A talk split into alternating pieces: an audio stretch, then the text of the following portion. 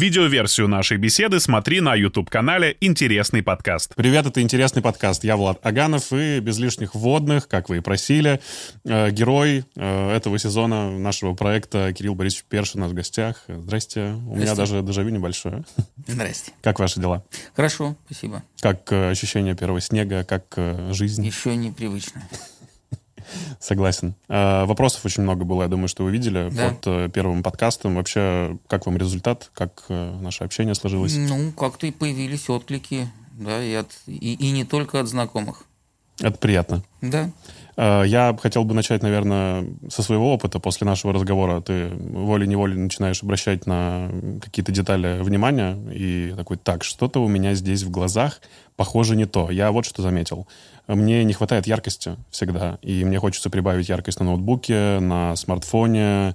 Если я захожу в ванну, мне не хватает обычного, там, допустим, предзеркального света, и я включаю еще общий. Ну вот э, хотел спросить, с чем это может быть связано, и действительно ли со мной что-то не так? Такой хороший, широкий, глубокий вопрос. Качество зрения у нас все-таки зависит не только от количества строчек, которые мы видим на таблице при проверке зрения. Качество зрения, оно состоит из многих параметров. Одно из важных параметров качества зрения – это контрастная чувствительность. А, Если вам предъявляют э, на белом-белом ярком фоне черные-черные буквы, то зрение, нет других заболеваний, то зрение хорошее. Человек, как правило, видит вот те заветные 100%, 10 строчек, а многие и больше. Но если фон сделать не совсем белым, а немножко желтоватым, а буквы не черные, а серые, то острота зрения резко падает. М, то есть это, не Это- про яркость, а про остроту именно, да? Про контраст. М, мгм. Вот. И то, что прибавляем на гаджетах яркость, то, что не хватает э, при бритье, при, да, то есть это вот потеря контраста. Потеря контраста, ну, первое, это то, что какие-то, конечно, и возрастные изменения, да. то, что- 30. Нет, ну, не в 30, наверное, рано, но, в принципе, могут быть и возрастные изменения, связанные с тем, что чувствительность падает сетчатки из-за того, что, вот как в детстве слышно все. Обычно родители говорят, вот там мы шепотом говорили, а ребенок там через три комнаты все слышит. Ну, там другое познание мира, я думаю, да, да. Ну и то, что все-таки другой диапазон слуха, да, и чувствительность. А потом как-то с возрастом все это падает. И вот какие-то диапазоны выпадают. То же самое и со зрительным анализатором, то же самое. А Что Какие-то делать с этим? диапазоны. Ну, ничего, жить. Жить. К чему это может привести? Есть какие-то... Нет, но есть как симптом все-таки каких-то изменений патологических, там, снижение контрастной чувствительности, например, при развитии катаракты.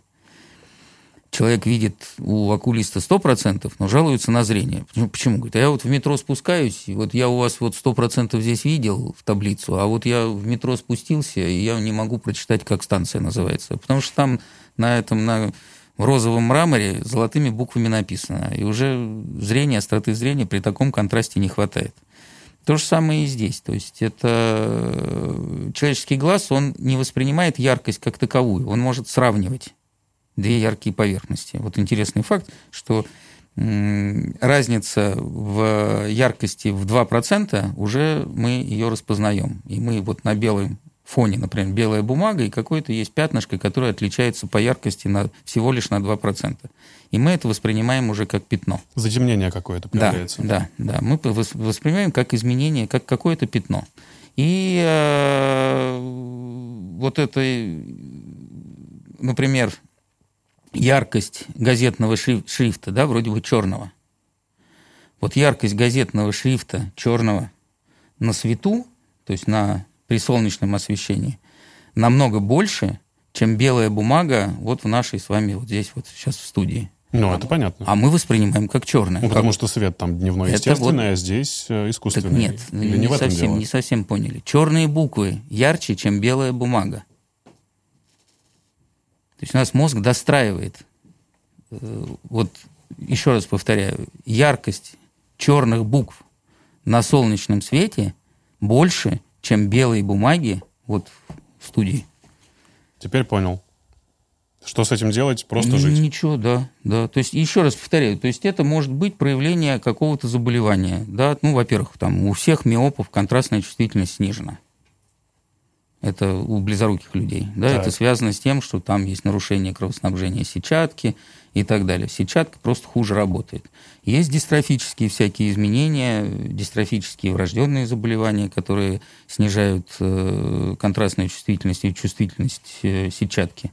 Это как, ну, можно сравнить, с, если кто помнит, пленка, да, была для фотоаппаратов, вот чувствительность пленки. Вот есть пленка ISO, так с малой да, Мгм. чувствительностью. И для этого требуется большое освещение, чтобы фотография получилась. А есть высокая чувствительность, где можно и в темноте снимать, и все будет хорошо Ну, видно. то пленка, а тут, знаете... Ну, ну, это не совсем точное сравнение, но для того, чтобы как-то понимать, что происходит. Э, Вы знаете, какой самый был э, распространенный запрос и вопрос, который мы с вами не обсудили? Э, Нет предположений? нет. Это стигматизм. Мы вроде как так по верхам пробежались, но у людей есть э, стойкое ощущение, что нужно об этом рассказать более популярно и широко. Э, Хочу, опять же, через себя этот вопрос пропустить. И можно ли как-то заметить самостоятельно, что у тебя начал развиваться астигматизм? Ну, первое, то, что астигматизм не может развиваться. Так, То есть, если он развивается, это проявление уже какой-то, какого-то заболевания, например, там, кератоконуса. Тогда давайте начнем еще раз. Что такое астигматизм? Э, Да, что это вообще Значит, такое? астигматизм – это разница в преломляющей силе э, в разных меридианах роговицы. То есть есть идеальная сфера. То есть это не косоглазие, надо сразу нет, сказать. нет, нет, это не косоглазие. Вот это есть идеальная сфера. У нас роговица – это преломляющая линза. Вот математически она должна быть идеальной. То есть радиус кривизны этой сферы должен быть одинаков во всех меридианах. Такого в природе не бывает. Вот. И правильный астигматизм – это когда по основным меридианам это, ну, это горизонталь и вертикаль. Мгм. Ну, в общем, по Вот. оси они примерно одинаково расположены. Должны. Это тогда астигматизма нет. А вот если по э, горизонтальному меридиану, например, сила роговицы 40 диоптрий, а по вертикальному 42, получается, что у нас вот вертикальный астигматизм в 2 диоптрии. Ну, э, на, при- на себе. Вот э, это может быть один глаз смотрит прямо, другой чуть-чуть нет, в сторону. Нет, нет, нет. Астигматизм – это то, что касается одного глаза. А, это всегда погрешность Это, это, это один глаз. Астигматизм может приводить к косоглазию, потому что два глаза видят. На одном глазу есть астигматизм, на другом нет астигматизма. Этот глаз, который с астигматизмом видит хуже, начинает мешать тому, который видит лучше, глаз отклоняется в сторону. Это как проявление. Причиной косоглазия может быть астигматизм, некоррегированный. Но это, как мама с папой заложили, это форма строения роговиц, как рост. Вот ребенок вырос, роговица приняла те уже размеры, как у взрослого человека, все, вот это астигматизм практически на всю оставшуюся жизнь. Там есть изменения с возрастом, но они очень небольшие, за каждые 10 лет астигматизм формы роговицы меняется на 0,25 диоптрии. То есть это совсем мало. Да, это мы еще помним из прошлого разговора. Но я, насколько, опять же, э, пытаюсь э, откатить назад э, нашу с вами дискуссию, если не компенсировать правильно подобранными очками у ребенка до 7 лет э, да, то, то, тогда потом... зрительный анализатор развивается плохо, то есть не, не, не до конца, не на 100%, и может развиться амблиопия, то есть ленивый глаз. Поэтому астигматизм коррегировать в детском возрасте необходимо, а во взрослом возраст- возрасте это по желанию самого человека. Хочет видеть лучше, значит, тогда очки с цилиндрическими стеклами, которые будут э, приводить к тому, что зрение будет выше. Есть такие степени астигматизма, которые называются не, которые очки невозможно носить. Это симптом называется черт из табакерки. Это как? Это ну, такая разница, такой большой астигматизм, это обычно больше трех-четырех диоптрий. Когда вот сидеть и головой не двигать, вот можно в таких стеклах. Но при, таком, при, при таких цилиндрах э, в очках, когда человек начинает двигать глазами, у него начинают перемещаться предметы. То есть такие операции начинаются, что э, начинает кружиться голова, и невозможно ходить, и, и так далее. А вообще откуда у абсолютно, ну, казалось бы, здорового ребенка может начать развиваться астигматизм? Еще раз говорю, он не, не начинает развиваться. Это то, что рост абсолютно здорового ребенка, вот какой рост? Ну, Он до 7 вы- лет? Ну, он вырос, Ну, да. понятно. Ну, то же самое, глаз растет. Ну, это то, что мама с папой э, генетически обусловлено строение там роговиц. Есть как бы последствия каких там травмы, да, вот рубец роговицы. Нет, вот если вызывать... мы вот уберем именно физическую какую-то нагрузку и там воздействие. Это особенности, особенности строения, как руки, ноги, вот размер ноги, размер руки. Ну, у меня, кстати, разные ступни. Ну, Я думаю, да, вот мизинец больше, мизинец да, меньше, да, да. так что это все. Э, хорошо, тогда давайте про э, людей, которые уже выросли, и, ну, опять же, на моем примере можем рассмотреть, мне 30, может ли так случиться? Есть, так как мы уже сказали, что есть э, астигматизм, есть у всех. Такие вот идеальной поверхности, да, биологической идеальной поверхности не бывает, все зависит от того, с какой точностью мы начнем его измерять. Вот есть понятие физиологический астигматизм, то есть астигматизм до одной диоптрии считается физиологическим. Он не требует коррекции, это э, компенсируется он за счет самой оптики глаза. Идеального изображения мы все равно не получаем. Да? Ну вот, например, прямой астигматизм небольшой, он э, улучшает там, уже в зрелом возрасте, например, зрение вблизи. Если у человека есть там, небольшой астигматизм, одна диоптрия прямой, то он позже оденет очки для близи, чем если бы этого астигматизма не было. Потому что небольшое вот это размытое изображение перемещает точку ясного видения для близи. Да, получается небольшая близорукость в одном меридиане. И поэтому человек лучше видит вблизи. А, то есть... Есть астигматизм, который требует коррекции. Вот астигматизм больше одной диоптрии, он уже снижает зрение. То есть фактически это близорукость или дальнозоркость, но на один глаз, если простыми словами это говорить. в одном глазу. Один глаз может быть по одной оси дальнозорким, да. а по другой оси близоруким.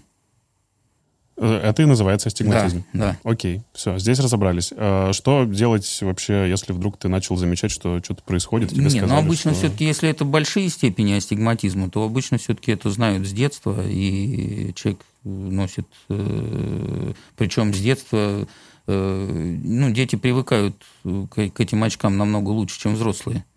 Поэтому если человек носит астигматические очки с детства, то и 3, и 4 диоптрии очки переносятся спокойно. Сколько по времени их носят? О, всю жизнь. Mm. То есть нельзя так сделать, чтобы у тебя... Нет, можно делать операции, можно носить контактные линзы, опять же. Это операция, которая называется лазерная коррекция да, зрения? Да, а, да. И вот при астигматизме, mm. как правило, при астигматизме, если в основном эти операции считаются косметическими и как бы человек сам решает, что носить, очки, контактные линзы или сделать операцию, то вот при высоких степенях астигматизма человек сам решить не может, потому что он такие очки носить не может. То есть такой вид коррекции есть, сидя у офтальмолога, он может увидеть эту десятую заветную строчку, но ходить в таких очках невозможно. То есть это непереносимая очковая коррекция. Это жизненно необходимая ситуация, да? Да, а и контактные линзы, если высокий астигматизм, ее очень сложно подобрать. Она же тоже такая неровная. Роговица неровная и линза неровная. Она еще должна на этой неровной роговице плавать. Поэтому как бы надеть ее можно, но вот люди, как правило, обычно такие линзы не носят контактным линзам чуть позже. Давайте уж раз мы заговорили про лазерную коррекцию зрения. В прошлый раз, видимо, тоже не все моменты были разжеваны. Э, хотелось бы пройтись по мифам, которые сопровождают нас, и про влияние каких-либо факторов э, жизненных, типа стрессы, роды, и может ли после лазерной коррекции зрения э, зрение опять упасть и измениться. Ну, ну, давайте если... начнем со стрессов, наверное. Все-таки мы подвержены, мы живем с вами там в мегаполисе. Вообще, насколько стресс... Нет, сначала надо сказать, что делает лазерная коррекция. Лазерная коррекция изменяет форму роговицы. То есть вот есть роговица, мы часть этой роговицы испаряем. Так. Разными видами лазеров, там, воздействия и так далее. Это мы помним. Вот. Мы меняем ее форму, ослабляем, да, при близорукости. А это измениться не может. Ну, какой стресс может изменить форму роговицы? Может ли стресс привести к э, ухудшению зрения? Окей, тогда я поставлю вопрос так. Ну, по, по, по каким причинам? Если не связано с тем, не связано с операцией. Вот зрение после лазерной коррекции, зрение может ухудшиться? Может. Ну, может, да. Ну, палкой дали в глаз, оно ухудшилось. Человек заболел сахарным диабетом, оно ухудшилось. Угу. Там что-то еще случилось. Тромб оторвался, тромбоз центральной артерии сетчатки, человек ничего не видит. Это же не потому, что ему сделали лазерную коррекцию. Потому что там есть масса других заболеваний, которые могут вести к изменениям. Ну вот, поэтому сам э, эффект от лазерной коррекции, да, особенно при больших степенях, когда там убирают там 10 диоптрий, 12 диоптрий, то какие-то изменения в течение там, последующей жизни могут происходить. Но они незначительные. То есть, если девушка сделала себе лазерную коррекцию зрения, потом забеременела, родила, у нее зрение после этого упасть не может. Может. Но она может упасть и тогда, когда она не делала лазерной коррекции. То есть связи с лазерной коррекцией здесь нет. Еще у нас очень часто спрашивали про... И, кстати, вот это была проведена, так, такой, видно, миф э, не только в нашей стране, но и по миру, поэтому была проведена довольно-таки большая выборка э, по такому виду коррекции э, у женщин, которые потом беременели и рожали. И статистически достоверных данных, что вот, вот одним делали лазерную коррекцию, другим не делали лазерную коррекцию – статистически достоверных данных, что лазерная коррекция как-то на это влияет, или что роды и беременность влияет на лазерную коррекцию, не, не получили. Просто здесь имеется в виду, наверное, вопрос о том, что о приоритетах. Так как эта операция не по жизненно важным показаниям, то если девушка, женщина, она знает, что ей там через три месяца рожать, ну, наверное, не имеет смысла делать лазерную коррекцию, лучше родить, чтобы лучше видеть своего ребенка, все понятно. Ну, там, ну, все-таки там глаз слезится. Ну, ну все-таки приоритеты в жизни надо расставлять правильно. А, может ли в процессе лазерной коррекции зрения лазер, а, там у кого-то дрогнет рука, а, задеть что-нибудь э, соседнее с глазом? Нет, такого быть не может. Ну, во-первых, конечно, все медицинские приборы, они э, делаются ну, не, не, не для дурака, конечно, но э, там нельзя что-то прям так серьезно там прожечь мозг. Это все-таки уже не... Есть такие жалобы, что мне делали лазерную коррекцию и повредили мозг. Угу. Вот. Правда? И, То есть человек вам физически рассказывал об этом? Ну да, есть и жалобы, и обращения в суды там, и, и, и так далее. С какими аргументами приходят такие пациенты? Ну вот, не знаю. Хуже думать стал? Ну, какие-то жалобы там появляются. Ну, там просто это лазерное излучение, оно глубже, чем на 500 микрон, оно не, не проходит. Поэтому здесь, даже если доктор захочет повредить мозг, он его не повредит. Вам к неврологу обычно пишут, да? К психиатру. Вот. Но самое интересное, что эти люди адвокатов находят и очень долго... Безуспешно судятся. Да, да. Вот, поэтому какие-то э, там ошибки со стороны докторов. Они ну, бывают? Бывают. Ну, миллионы операций делаются э, в год. Назовите три самые распространенные ошибки. О, распространенные ошибки. Не те параметры введены в лазер, например. И да? к чему это приведет? Ну, то, что эту коррекцию надо было делать другому человеку. Mm. Оно не соответствует той коррекции, которую надо делать Операция сделана, результат никакой. Да, нет, ну наоборот. Это хуже сделали, чем, что значит никакой. У вас там было минус 3, а у другого человека минус 9. И если человеку с минус 3 сделать минус 9, да, то у него получится плюс 6. Так, вместо, как, вместо минуса трех. Как исправлять такие ситуации? А, вот, но для этого сейчас в современных э, лазерных, в современных лазерах, и это так, целые системы, которые связаны с диагностикой, это не просто лазер, вот лазер там в кармане у доктора, это лазер, который связан с диагностическими приборами, которые находятся в клинике. И сейчас идет Iris, Iris, Iris это радужка, Iris Registration – то есть э, сам лазер, он узнает пациента, то есть это тот пациент или нет. То есть лазер откажется сейчас э, вводить эти данные, потому что он не узнает э, самого этого глаза этого пациента и делать ничего не, не, не будет. Вторая ошибка? Ну, не ошибка, есть особенности, да, там, которые там пациент, например, очень активный, и есть этапы операции, которые проходят на вакуумном кольце. То есть глаз, он должен быть неподвижный. Да, то есть, но операция делается не в наркозе. Поэтому, если человек сам через силу начнет вставать, то вот это вакуумное кольцо, оно срывается. И, значит, операция тогда не будет завершенной. Но здесь, кстати, ни, ничего страшного нет. Вот, и просто эту операцию можно будет продолжить с того же момента в другое время. Опять и... же, после консультации с психиатром и с определенной подготовкой к операции. И еще одна э, распространенная ситуация, если вдруг ну, вспомните. Это не, нет, ну мы так говорим распространенные. Это очень редкие ситуации все-таки. Хорошо, это... которые приходят вам сейчас в голову. Есть такая? Ну, есть. Иногда не, ну, не по показаниям сделано. Там, например, несоответствие. У человека очень широкий зрачок, очень большая близорукость и очень тонкая роговица. Это проблема недообследования? Ну, это проблема неправильного выбора, подбора типа коррекции, например. То есть, ну, вот, вот этому человеку, в принципе, вот коррекция ласик, например, или вот лазерная коррекция была не показана. Лучше надо было сделать интракулярную коррекцию какую-то. Вы так рассказываете, конечно, об этом спокойно. Чего вы только не видели, Нет, конечно. Ну, здесь надо совершенно четко понимать, что это даже это не, не, не, не проценты, которые... Мы же все-таки летаем на самолетах. Ну, бывает. И выходим в такой город, как Москва, на улицу. Хотя мы с вами точно знаем, что там, человек 50, которые вышли на улицу, они домой не вернутся. Это не повод для того, чтобы 15 миллионам на улицу не выходить. Что вы имеете в виду, не совсем понимаю. У нас в Москве сколько автоаварий со смертельным исходом Я ежедневно понимаю. происходит. Да, мы об этом знаем. То же самое, самолеты, к сожалению, иногда падают.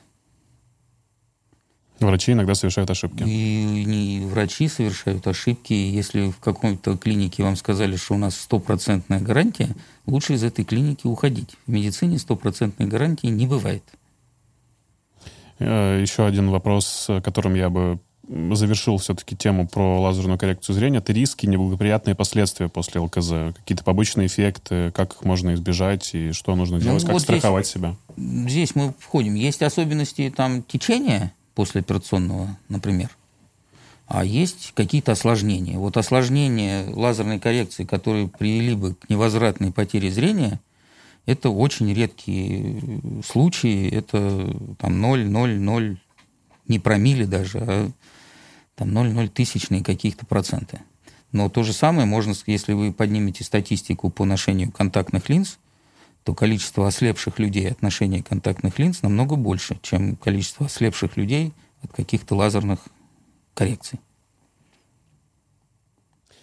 Вот, потому что, ну да, бывает э, инфекция заносится в глаз, которую невозможно потом вылечить. Это при ношении контактных линз. Там и разные другие. И очки тоже не так безопасны, как принято думать. Там тоже есть травмы, которые хар- характерны для э, очков, очковой коррекции. Есть травмы, характерные для мешков безопасности в машине. Это целая отдельная отрасль, которая занимается э, травмами глаза э, после аварии, которые совершены э, за счет вот этих бэгов, аэробэгов.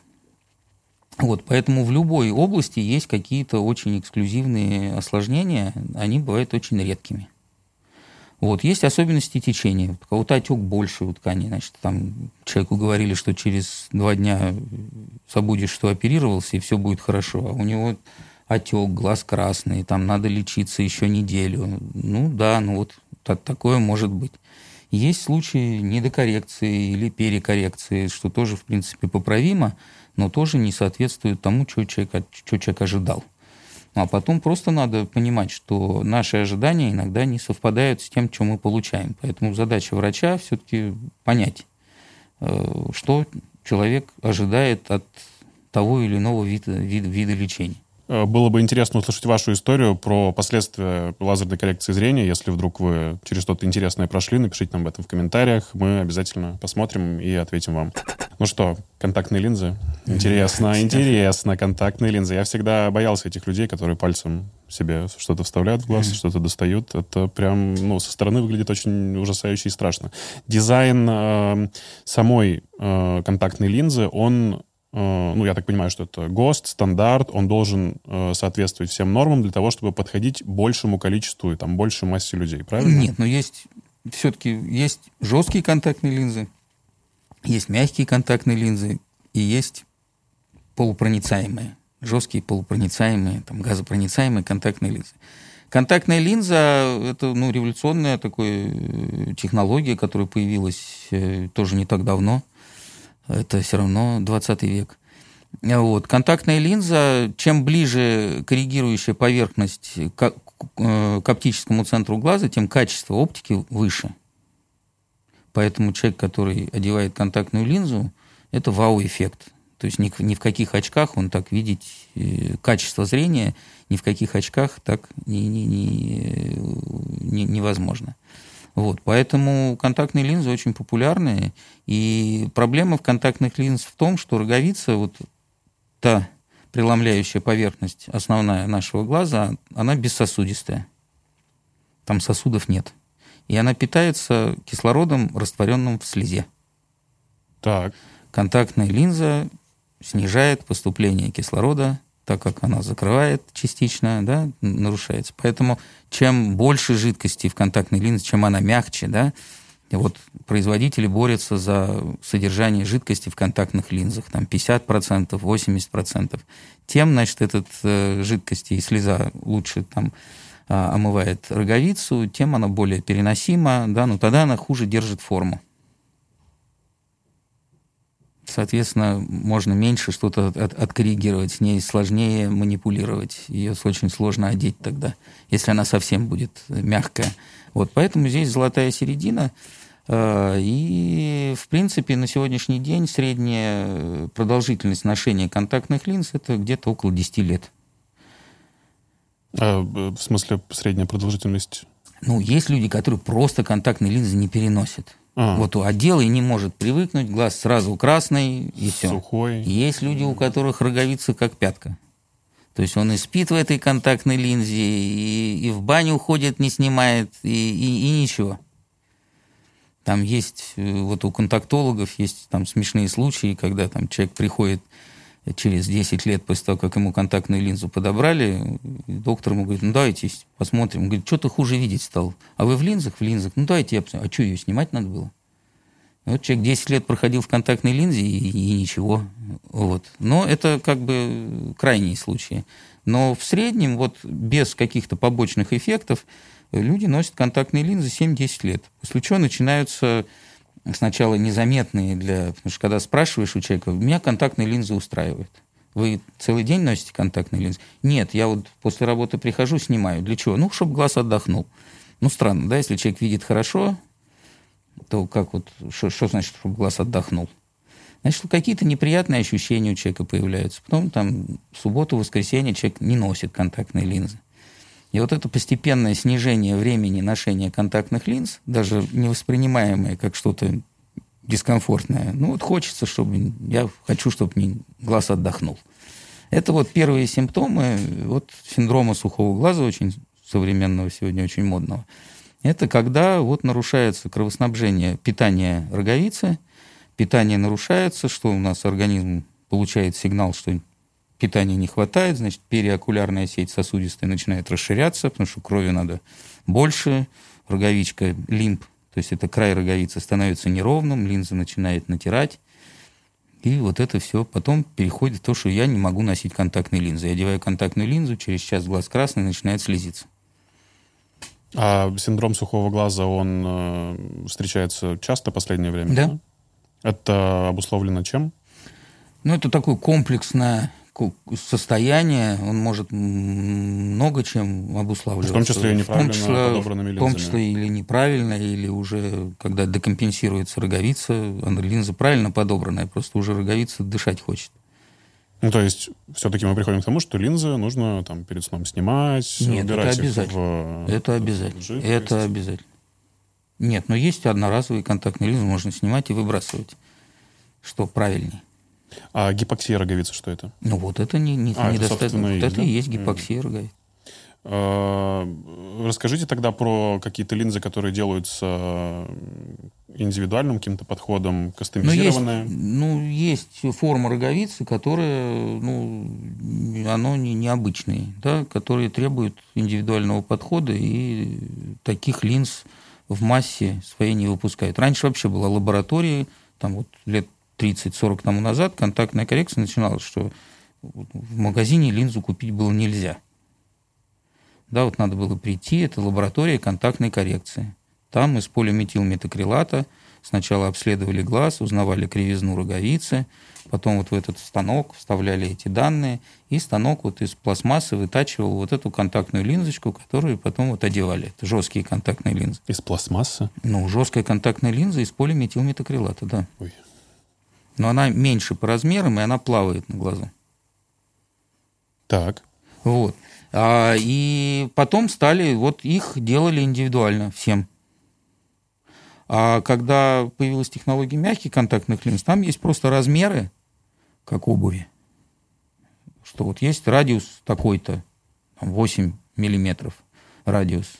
И вот на этих 8 миллиметров есть одна диоптрия, 2, 3, 4, 5, 6, и вот так. Потом есть радиус 8,2. И то же самое. Ну, как обувь, как размеры там, джинсов и так далее. И это большое производство, поэтому проблем нет. И поэтому сейчас вот этих лабораторий контактной коррекции их практически не осталось. А ведь линзы еще просто для э, стилизации внешности, там, Ну, знаете, есть с этими, косметические. э, с глазом кошки, с Ну, разный цвет. белком прозрачным. Цвет разный. Ну, да, потому что рисунок-то на контактную линзу можно нанести любой. Это причем может быть абсолютно прозрачная линза, то есть она да, не может, диоптрия. без, без диоптрийности. А что такое контактные линзы? Что такое ночные контактные линзы? Это сейчас тоже какой-то новый Да. способ корректировки зрения? Э, Ну, да, ну, то есть этот такой, э, как способ коррекции зрения, он такой спорный, конечно, потому что это жесткая контактная линза, которая одевается на ночь, и в течение ночи она изменяет форму. Она, причем она не по размеру сделана. Она специально сделана так, чтобы давить на роговицу. И вот это давление на роговицу приводит к тому, что роговица утром, когда человек ее снимает, линзу, какое-то, так как роговица, она пластична, вот, то на какое-то время вот этой измененной формы роговицы человек лучше видит. Это когда близорукие делают вот так, это примерно то же самое? Ну да. Мгм. Понятно. Ну и человек, кстати, у которого астигматизм тоже, он знает, на какое место на глазу надавить, чтобы лучше видеть. Вот это примерно то же самое. Ну, довольно-таки странный способ коррекции, если это использовать как коррекцию. Все-таки вот эти ночные контактные линзы, они и как бы изобретались и применяются для э, лечения прогрессирования близорукости у детей. То есть, когда глаз э, соразмерен, оптика соразмерна, то меньше стимулов для того, чтобы близорукость прогрессировала. О чем мы говорили первый раз. Мгм. А что вы думаете вообще по поводу подходов э, к лечению зрения, которые никак не проверены наукой и условно э, не доказаны на, эм, не знаю даже. Методами доказательной медицины. Условно, да. Да. А Есть ли какие-то действительно действенные способы, э, там, условно, упражнения? Вот я знаю про, э, к примеру, упражнения профессора Жданова, про метод Бейтса и так далее, и так далее. Все это вообще ок или так себе? Ну, опять же, я говорю, что если человек хочет стать профессиональным спортсменом для того, чтобы у офтальмолога увидеть там седьмую строчку при близорукости А минус 3, есть. да, Ну, да, для да. этого надо каждый день заниматься. Вот это зрение, оно будет именно у офтальмолога в кресле. Это не то зрение, которое нужно человеку. А, тогда давайте расскажем поподробнее про метод Бейтса. Ой, ну не готов я рассказывать про метод Бейтса. Есть э, органические изменения в глазу. Да, вот о чем мы говорили. Длинный глаз, слабая, сильная, крутая роговица, есть несоответствие фокусного расстояния с, для- с силой роговицы. Поэтому изображение фокусируется перед сетчаткой, у человека близорукость. Каким методом можно вот это, от этого освободиться? Ну, вот Никак. регулярные упражнения А вот- пишут три раза в день, хотя бы по Нет, 10 а минут. есть, а есть функциональные нарушения, о которых мы говорили тоже. Например, спазм аккомодации. Так как у нас много гаджетов, так как вообще человеческий глаз, он не, не планировался природой для работы вблизи. Да, там за мамонтом бегать и стрелять по косуле – это вообще-то зрение вдаль. Читать человек начал не так давно. Вообще вся э, зрительная работа у человека не, не больше, чем там, наша цивилизация. Да? Там, ну, максимум это 12 тысяч лет, а письменность вообще не не так давно. Вот, там, 5 тысяч лет тому назад. Глаз биологически не, может, не, не мог приспособиться еще, там эволюция так быстро не работает. Вот, поэтому это не физиологические состояния, когда человек вблизи что-то читает. И вот эта целлярная мышца, она впадает в спазм. И вот этот спазм упражнениями можно снять, да, это правильно.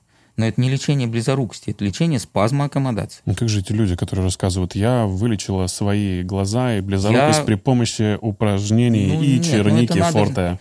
Ну, все-таки надо взять данные исследования до вот этого и понять. Там обычно диагноза нет. Там есть на словах, говорит, что у меня плохое зрение. Mm. Вот еще интересно, что упражнение профессора Жданова, я любопытную такую вещь прочитал, что это комбинация теории Бейтса и психоаналитика Шичко. Ну, то есть как связано э, именно психиатрия со зрением, как они это все скомбинировали, и самое Нет, главное, ну, для чего? Опять же, мы говорим, что есть корковая слепота, есть истероидные состояния, когда зрительный анализатор нормальный, а человек не видит. Из-за чего? Из-за каких-то нарушений, потому что смотрим мы мозгом. Ну вот, но это редкие случаи, и это не... Не то, на чем стоит акцентировать ну, внимание, я да, не по-вашему? видел, я все-таки... Вы не знаете таких людей, которые исправили себя таким образом? Нет, я все-таки смотрю довольно-таки много людей. Если я оперирую больше пяти тысяч человек в год, то смотрю я еще больше человек. Вот, ну, такие не попадались. А, Тогда давайте поговорим про какие-то эффективные э, упражнения, которые, ну, быть может, вы знаете действительно, и которые... Нет, ну что значит эффективно? Опять же, для чего? То есть упражнения для того, чтобы вылечить близорукость, нет. Вылечить, там, избавиться от катаракты, нет этого упражнения. Это все равно, что у человека инфаркт, а ему говорят, а вот ты теперь с Прямой инфарктом... массаж сердца. Нет, даже не прямой массаж, а теперь надо вот фитнесом там потренироваться, побегать по утрам mm-hmm. с инфарктом. Ну как? Понятно, что гигиена зрения, то есть это правильная зрительная нагрузка, э, правильный образ жизни, э, вплоть до вот этих упражнений на глазодвигательные мышцы, которые улучшают приток крови к глазу, ну, наверное, они снижают риски развития каких-то дистрофических изменений. И снимают напряжение, как вы уже сказали. Снимают напряжение, да. Вот. Но это не значит, что можно уже вылечить какое-то заболевание. То же самое черника форта или там морковка помогает. Но морковку надо было есть. С пятилетнего возраста человек приходит 80 лет, у него возрастная макулярная дегенерация. Говорит, вот, я ем-ем, ничего не происходит. Да, да, ну так надо было есть уже лет 80 тому назад начинать. Вот тогда бы, может быть, ее не было. И доказать это довольно-таки сложно. Пока из всех вот этих пищевых добавок и э, всяких вот э, то, о чем мы говорим, что вот на зрение, было доказано, что курение реально э, отрицательно влияет на зрение. То есть это когорты, в Австралии было проведено исследование, где когорты из 20 тысяч человек, которые наблюдались больше 20 лет, и вот там, где люди курили, вот у них макулодистрофии на 10 или на 15, то есть значимо больше – это не значит, что в другой группе нет этих заболеваний. Они есть. То есть можно не курить, но получить точно такое же заболевание, как у человека, который курит. Ну, в общем, сосудов но, тоже в любом случае становится. Но вероятность того, да, что вот оно значимо, то есть статистически значимо у группы курящих, вероятность э, развития макулодистрофии значительно больше. Вот это пока единственное, что ни, ни с черникой пока это не связано, ни с едой пока это никак не связали. Я тут вспомнил ситуацию, которая э, тоже, наверное, будет очень интересна зрителям нашим. Э, после наркоза я э, впервые у меня был он лет в 13, когда мне делали операцию по удалению аппендицита, аппендикса. Я проснулся, у меня картинка была вот прям с ног на голову перевернута. И такое часто еще встречается, когда ты в сильном алкогольном опьянении. Вот эти вот так называемые вертолеты. Это что вообще работает? Нет, это точно не со зрением связано. Это мозг любит переворачивать нашу да, картинку да. с ног на голову, да? Понятно. Ну, давайте тогда поговорим про э, технологии будущего, потому что все мы э, прекрасно понимаем, что сейчас уже и новых методов очень много, и делают даже пересадки глаза. Делают пересадки глаза? Делают. Но ну, не в нашей стране, да? Нет, нет, пересадки глаза как такового не делают. Пересадку глаза будут делать после того, как научатся делать пересадку мозга. Вот, я занимался пересадкой глаза, у меня даже есть несколько изобретений по этому поводу. Расскажите. В молодости. Вот. А, ну, самое сложное в пересадке глаза – это не сшить эти мелкие даже сосуды, потому что сейчас все-таки сосудистая хирургия на высоком уровне. Самое сложное – это сопоставить зрительный нерв. Мы говорим сейчас про донорский глаз или да. про человеческий, да. или про глаз, который называется бионический. бионический? Нет, вот про человеческий. Почему нельзя пересадить глаз? Вот роговицу пересадить можно, э, какие-то части глаза, там тот же искусственный хрусталик поставить можно. А вот взять один глаз у однояйцового близнеца и посадить другому, э, или даже левый глаз пересадить на правый, вот нельзя. Потому что вот эти зрительный нерв у нас состоит из аксонов. Аксон – это вырост э, из одной клетки. И когда мы пересекаем этот аксон, то мембраны замыкаются друг на друге. И вот 8 миллионов аксонов с одного зрительного нерва надо так сопоставить, чтобы они, эти мембраны, не, не, не во-первых, были еще открытыми, и, во-вторых, чтобы они совпали как-то. Это пока невозможная задача. Чем закончилась э, ваша операция? Ну, это не было операция. Ну, кроликом пересаживали там справа налево, слева направо. Ну, как бы доказывали, что технически возможно там вены сшить, артерии сшить, что глаз, он как бы кровоснабжается, двигается. Это можно. Ну, то есть кролик проснулся, у него зрение было на месте. Все Зрения нет. Ай, бедный кролик. Вот. А это очень сложно. И, э, скорее всего, это, вот еще раз говорю, что по, по прогнозам, это будет после того, как люди научатся мозг пересаживать. Тогда... Вот, бионический глаз, да, там есть несколько направлений, несколько групп, которые работают с бионическими глазами. Значит, одно из направлений – это э, сделать так, чтобы зрительный импульс, образ сразу попадал в зрительную кору. Это всегда черно-белое бионическое, да, зрение? Ну, не, нет, нет.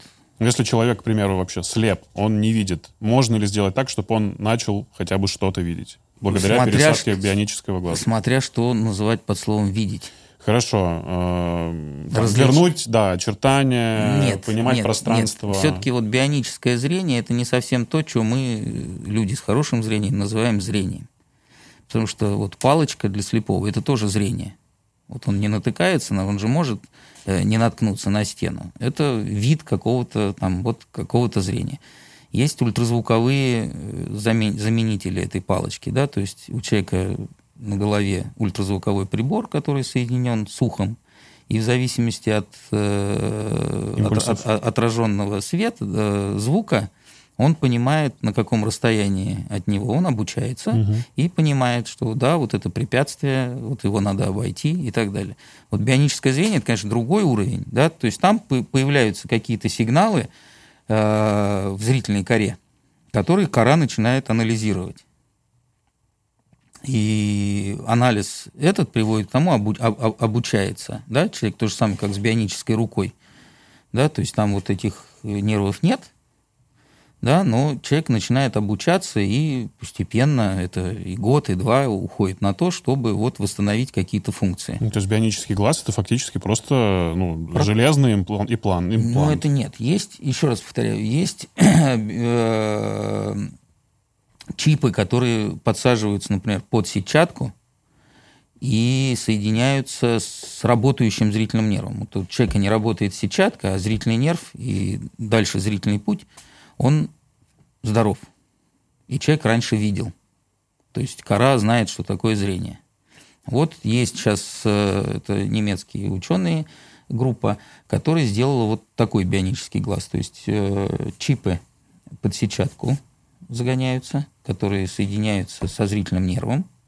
Человек смотрит, э, свет, фотоны, попадая на эти чипы, вызывают импульс электрический, который по зрительному нерву уже передается в мозг. И человек начинает обучаться вот этому новому зрению. Которое у него уже до этого было. Ну, он его потерял, да, оно было в детстве. То есть кора развита.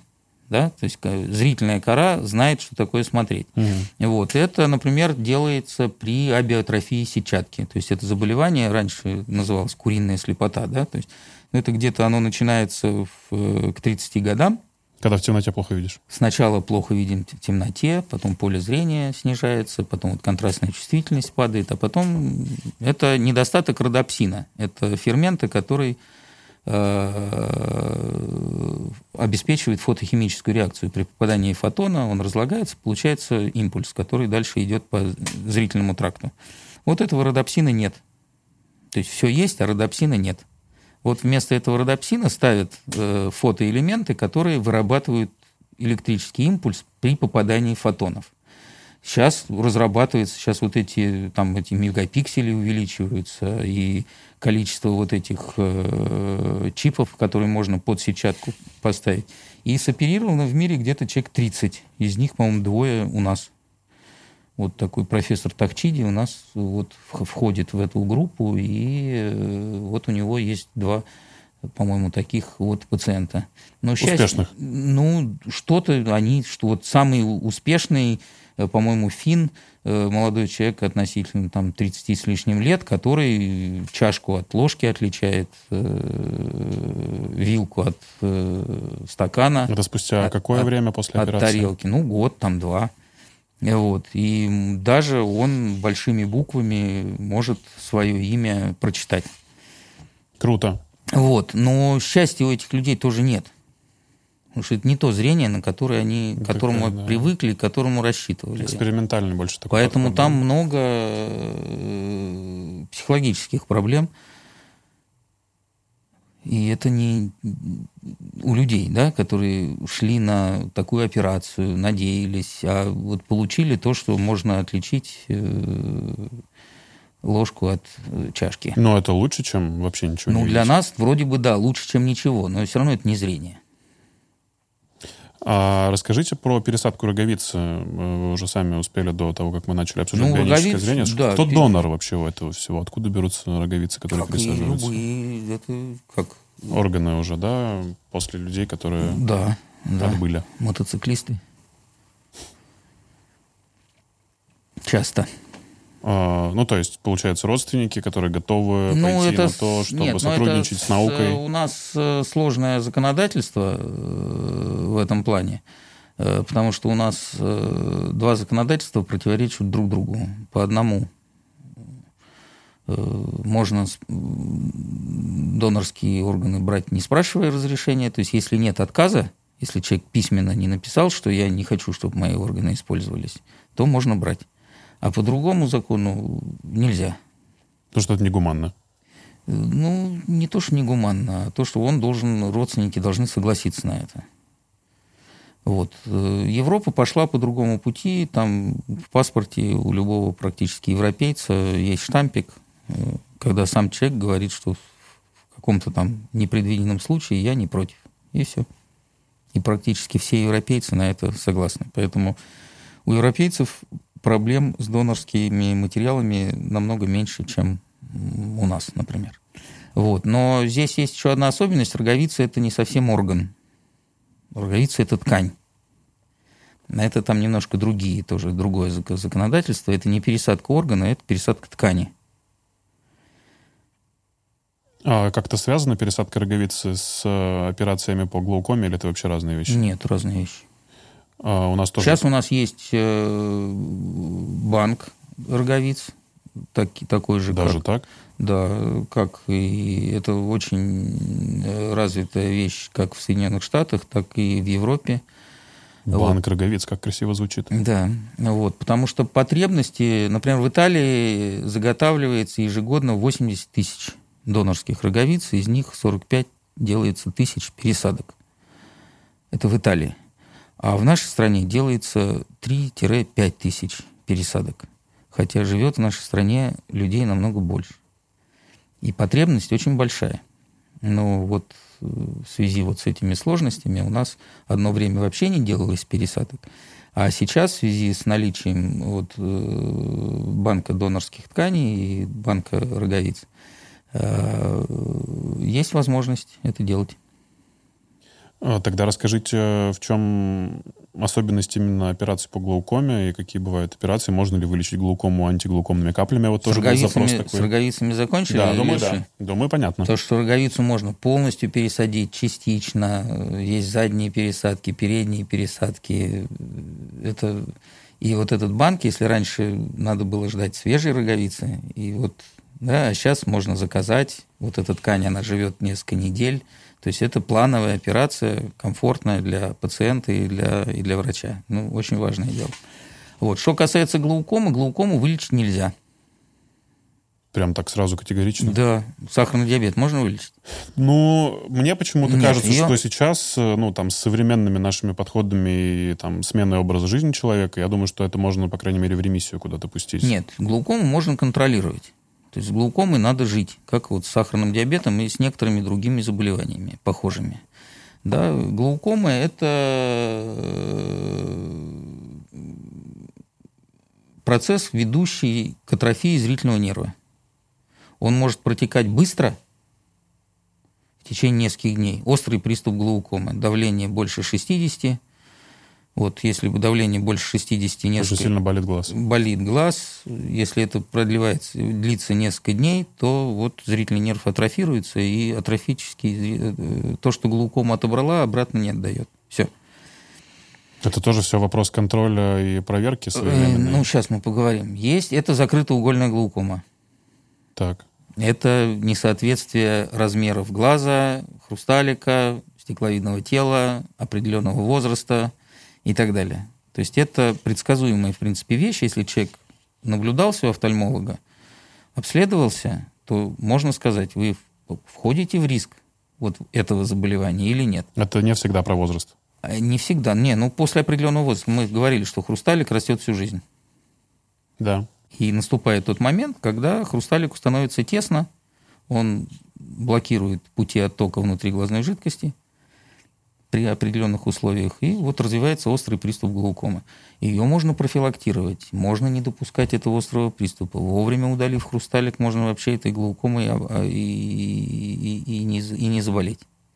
Это закрытоугольная глаукома, это где-то процентов 20 в нашей стране от всех видов глауком. Открытоугольная глаукома – это процентов 70.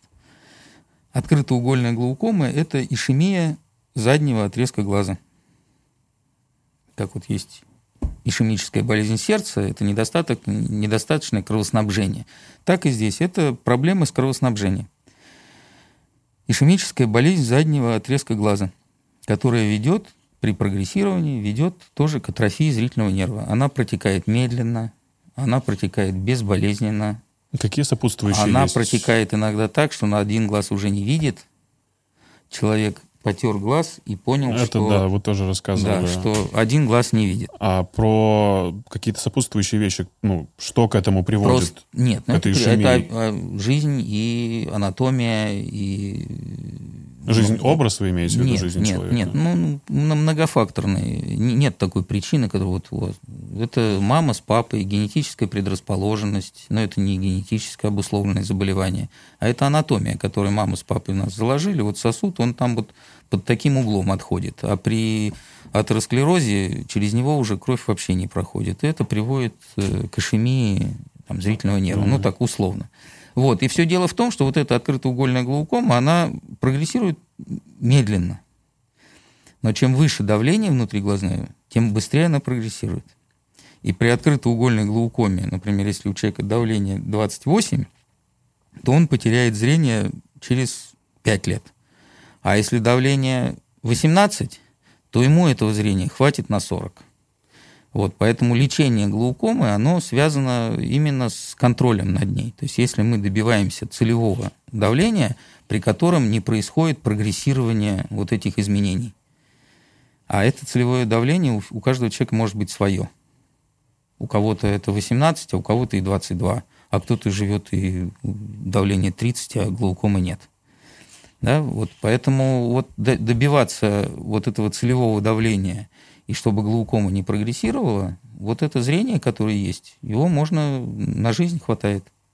Вот это распространенное заблуждение о том, что можно вылечить антиглаукомными каплями болезнь. Но опять же, это можно контролировать. То есть если капли обеспечивают Если вам их назначили, ребята, самое главное. Да, если капли обеспечивают достижение вот этого целевого давления, целевое давление, при котором атрофия не прогрессирует. Это тоже нельзя так сказать, что вот капли назначили, завтра давление померили, о, у тебя хорошее давление. Все равно это надо через год прийти, опять все проверить, поле зрения, компьютерная томография, сетчатки зрительного нерва. Не происходит ли атрофии?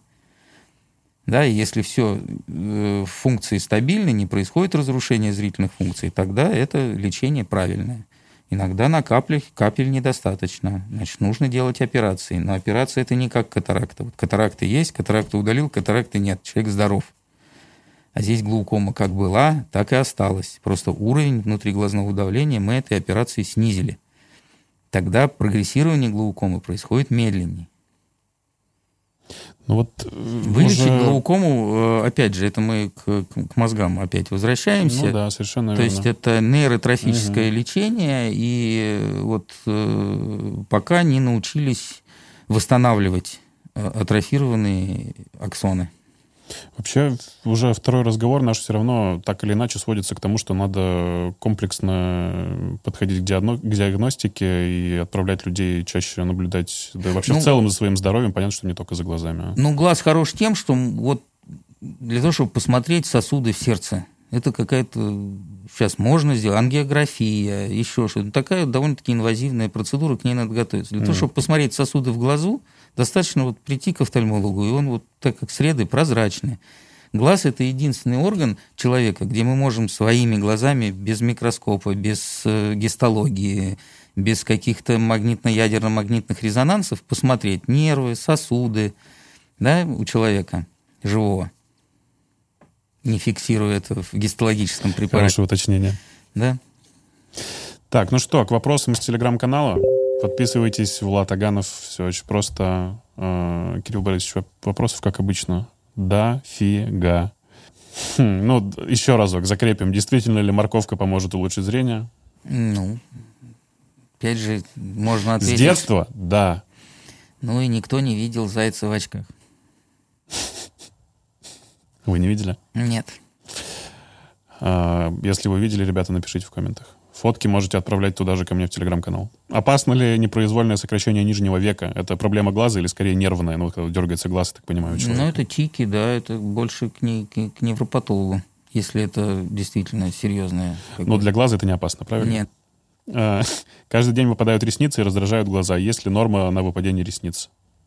Ну, ресницы, как и вообще все волосы такого типа, они должны выпадать. Вот. Другое дело, что если это реально э, как бы есть э, патологическое выпадание ресниц, то есть когда ресниц нет, то это надо действительно идти к офтальмологу. Есть э, паразит, который живет в ресницах, демодекс такой, вот, который вызывает и выпадение ресниц, и раздражение ресничного края, э, отек ресничного края, раздражение глаз. Это лечится.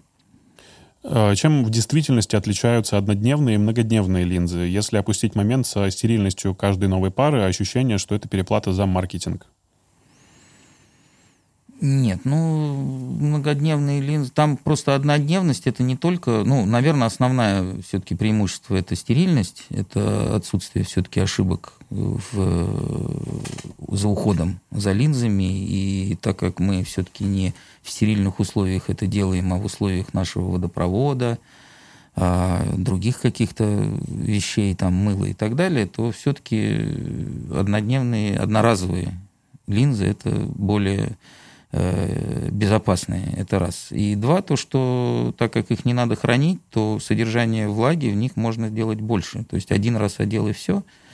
Ну, манипулировать линзами э, каждый день легче, если они однодневные.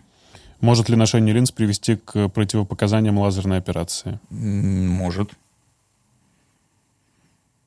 Ну, потому что сама по себе, если у нас выраженный там третий, четвертый стадии синдром сухого глаза, который надо уже действительно лечить, то лазерная коррекция противопоказана, потому что сама по себе лазерная коррекция ухудшит состояние.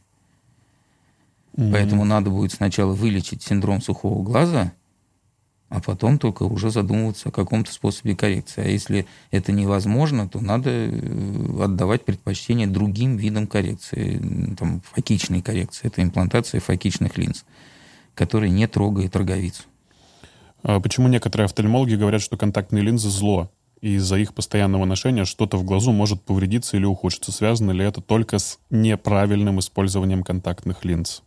Не, ну офтальмолог, который чаще, чем, естественно, обычные люди, встречается с какими-то э, осложнениями ношения контактных линз, достаточно пару раз увидеть кератит бактериальный да, с расплавлением роговицы и так далее. И уже как-то офтальмологу будет э, легко сказать такую фразу. Но, в принципе, грамотное ношение по показаниям, под наблюдением не зло. Эм, так, про ночные линзы уже рассказывали, при миопии, а также мифы мракобесия и влечения болезни глаз. Так, Здравствуйте. Аппаратное лечение амблиопии и прием на атропов только в России практикуется. Ребенку 7 лет, зрение минус 7,5. Неужели кроме очков нельзя ничем помочь? Нет, ну здесь как бы несколько вопросов. Если у ребенка минус, у ребенка минус 7, то, скорее всего, амблиопии у него нет. Если на двух глазах, два глаза одинаковых и минус 7. То есть ребенок вблизи видит. А если он видит вблизи, значит, острота зрения может быть высокой. То есть есть вопрос в коррекции, э, так как глаз еще растет, то какой-то хирургической коррекции не требуется. А как мы с вами говорили, что минус 7 – это несоответствие анатомических параметров глаза. Никакими ноотропами уменьшить длину глаза нельзя или изменить форму роговицы. Поэтому, опять же, правильное питание, правильная гигиена зрения – Э, физические нагрузки умеренные, не штангу поднимать, а там, на лыжах кататься. И грамотный офтальмолог, судя по всему. Грамотный офтальмолог, опять да. же, и грамотная коррекция очковой или контактными линзами позволит э, не, не допустить большого прогрессирования, вот эти минус 7, чтобы к 18 годам не стали минус 17, а если это останется минус 7, минус 8, то когда ребенок вырастет, тогда он сам будет решать, носить ли ему очки, контактные линзы или делать лазерную коррекцию, если она не противопоказана. Дальтонизм – это врожденное или приобретенное заболевание? Лечится ли цветовая слепота? Нет, не лечится, врожденное. А... Это отсутствие определенного светочувствительных клеток. Угу. Цветочувствительных клеток определенного вида. Выпадение одного цвета. А, и финальное, как выбрать хрусталики при операции по катаракте, из, э, из чего состоят, на что обратить внимание? Это большой вопрос. Опять же, э, хрусталики выбираем, опять же, вместе с доктором, и это зависит от, э, во-первых, состояния глаза. То есть можно пользоваться там, таким или другим видом хрусталиков или, или нельзя. Э, проблема в креплении хрусталика. То есть если не нарушены связки, если кроме катаракты ничего нет, то можно поставить любой хрусталик если связки нарушены, если есть э, глаукома, если есть э, увеит, то есть воспалительные заболевания глаза, то не все хрусталики можно ставить. Просто их не, чисто технически нельзя поставить. Есть разрешающая способность сетчатки. То есть если сетчатка не видит, то какой бы мы хрусталик дорогой не поставили, глаз видеть не будет. Поэтому если сетчатка или зрительный нерв не работает, э, мультифокальный хрусталик поставить можно, работать он не будет. Вот, поэтому это такой комплексный вопрос, для чего, почему, чем человек занимается, для чего он, ему зрение нужно и так далее. Сейчас это в основном мягкие материалы, это есть два направления. Есть гидрофобный материал, гидрофильный материал. Это сейчас все-таки предпочтение отдается гидрофобным материалам, э, которые отталкивают жидкость да, гидрофобный материал. Вот. Э, большинство искусственных хрусталиков гидрофобные, э, мягкий материал, который э, можно имплантировать в скрученном состоянии через разрез меньше, чем 2 миллиметра – соответственно, что не требует наложения швов и так далее. Ну, опять же. В общем, тема не на 5 минут. Нет, ну, нет. Что-то можем мне подсказывает, отдельно, Кирилл Борисович, что да, не можно в последний раз. отдельно поговорить по хрусталикам, потому что именно вот в этом я специалист. Э, ребята, спасибо, что вы смотрите, спасибо, что подписываетесь на наш канал, потому что такое количество подписчиков, ну, это просто не только радует душу, но еще и стимулирует дальше приглашать таких интересных специалистов, ну и, конечно, создавать специально для вас интересный подкаст. Спасибо, что вы с нами. Кирилл Борисович, Видеть. До новых, до новых встреч.